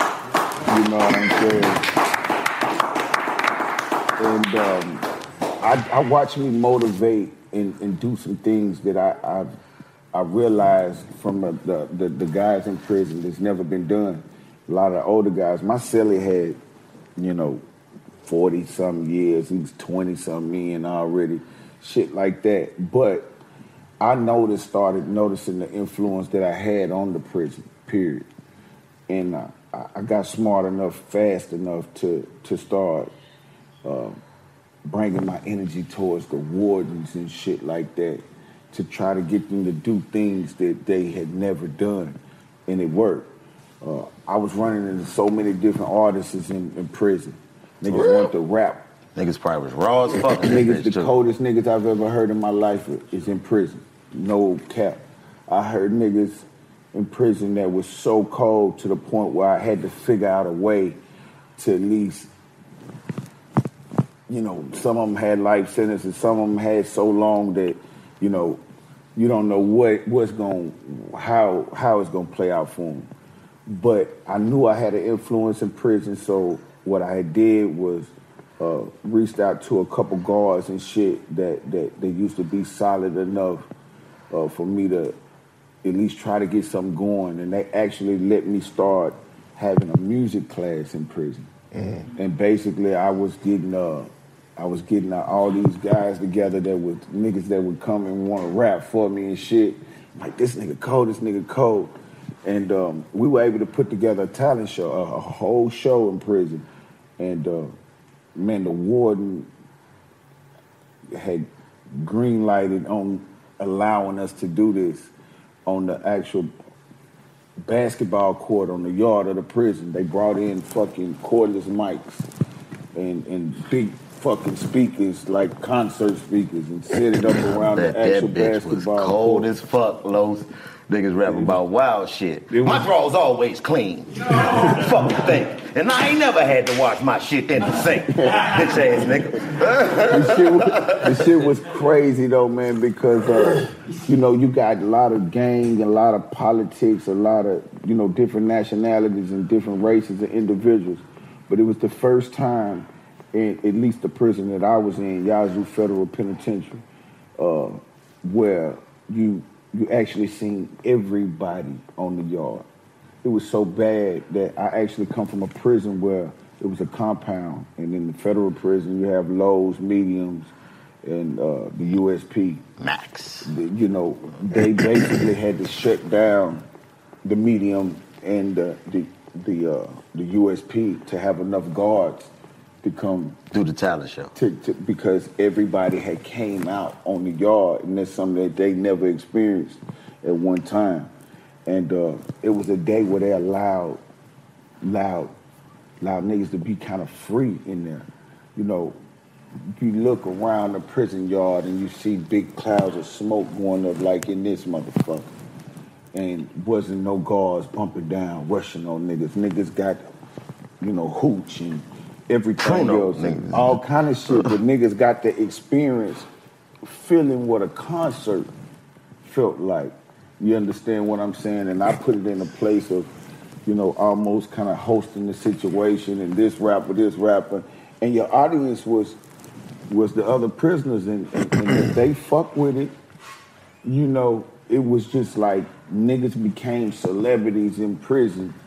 From that moment on, the next day, niggas is having all kind of shit by just kind of creating that ambience of, oh, that nigga rap, that nigga cold, you know what I'm saying? And a lot of dudes was on their way out, and I felt like that's the least that I could have did was, get them as heard as much as possible. So, shit like that, man, bringing shit like that to the table, is shit that, you don't expect nothing like this going to fucking prison, but you realize when you get there, at least I did, I gotta make the best out of this situation. Make the most of this. Nigga, you say you don't get your credit. You done went and made history in jail. You done went and did the Apollo in the federal penitentiary, nigga. Big facts. I don't know how many niggas that rap or otherwise can say that they did that. Big facts. You know what I mean? Big like facts. That's something that needs to be. I'm glad you said that shit. I bet it was never a nigga in there just doing acapella, doing the beat on his chest. Yeah, I had nigga plenty of them niggas. What's that nigga name? I'm Six Soups. Six Soups. That's my rap name. Six Soups, nigga. Six Soups. I ain't lying. bitch. You know I'm reppin' cell block 6. I came up in this bitch from 94, got out in 96. Came back in that bitch in 97, then I took it over. 98 to 99, man, I had to hold it over. Then I went to court in early 2000 with no evidence. Then they came back in 02 and gave a nigga a longer six. See, that ain't never going like I been acting six. Got my knife up on my chest right now. This nigga wanna see what's up. Six suits in this bitch. All right, my bad. Take shit too far. Hey, nigga, we the one. Y'all niggas six cold. Nigga, six suits. This nigga's cold. And Ramen Raymond, nigga. I'm Ramen Raymond, and you six suits. Not Ramen Noodles. Nah, I'm Ramen Raymond, nigga. Ramen Raymond. I just got out the hole, but I wrote some shit while I was down there. Right. Ramen Raymond. Next up, nigga, you got Buck. Next up, we got Robin Raymond and six suits. They coming out to do their thing. Six suits. You heard, hey man, I just want to do a few jokes, man. They ain't gonna be here long. You heard about the dude in the shower? Oh, they telling me to cut the joke. That was good right there. Man, this is tonight. I'm gonna be here forever, nigga. Yeah. I ain't gonna be all weekend. I'm gonna be here forever. I got one. What do you call everybody in the yard tonight? What's that? Not guilty. I'm killing y'all. No, not with the jokes, nigga. I'm killing all y'all. First chance I get. But that's enough. All right. If you fucking with it, put your second in. They said, do you want to tell some jokes tonight? I said, I'll take a stab at it. You hear me? That was kills in Cleveland, just like I did. Keep it going. As y'all can see, I got it on lock. Hey, when they ask me how the show went tonight, I'm gonna tell them I murdered. God damn it. Oh shit, man. But yeah, bro, like money couldn't pay for that type of experience. Nah, not bro. At all. Big facts, man. And it's just like to still be relevant, bro, right now. It's a blessing as well. I know so many motherfucking artists right now that was around in the peak of G-Unit or just was here that's no longer around. So I pride myself on just trying to stay relevant, keep pushing, keep getting good music out there, and come fucking with y'all crazy ass. That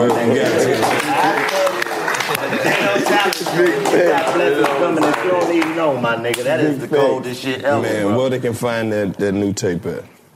All platforms. It's on everything. Everything. Back on my buck shit. Look, check this out. Volume 3. This is the 85 South Show, Trap Edition. Young Buck, Drumma Boy, it's your man, Carlos. And I happen to be Chico B. And we out this bitch. Yeah. 100, my niggas. Back like a spine. Dope shit, man. Y'all niggas don't rehearse shit. No, nigga. Y'all niggas is the cold niggas. We don't have shit too. Y'all niggas ain't gonna do. Oh yeah, we about to take shit. Shit.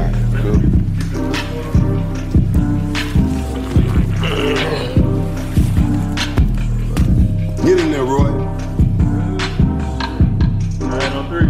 1, 2, 3. One more. 1, 2, 3. Yeah. It is. Buck, take my number. Let me get over here right by Buck. Hey, let me see my other phone. Oh. Jack, you done spilled the bill. Oh, shit.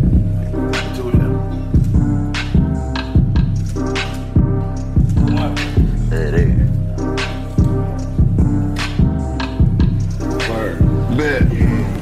Put it in here, sir, right now.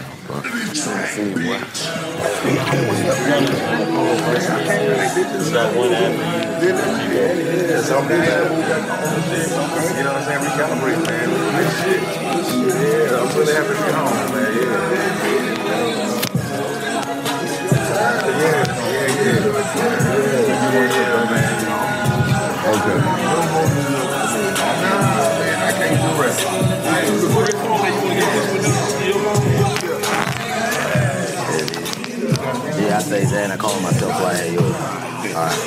Yeah, let me get a couple.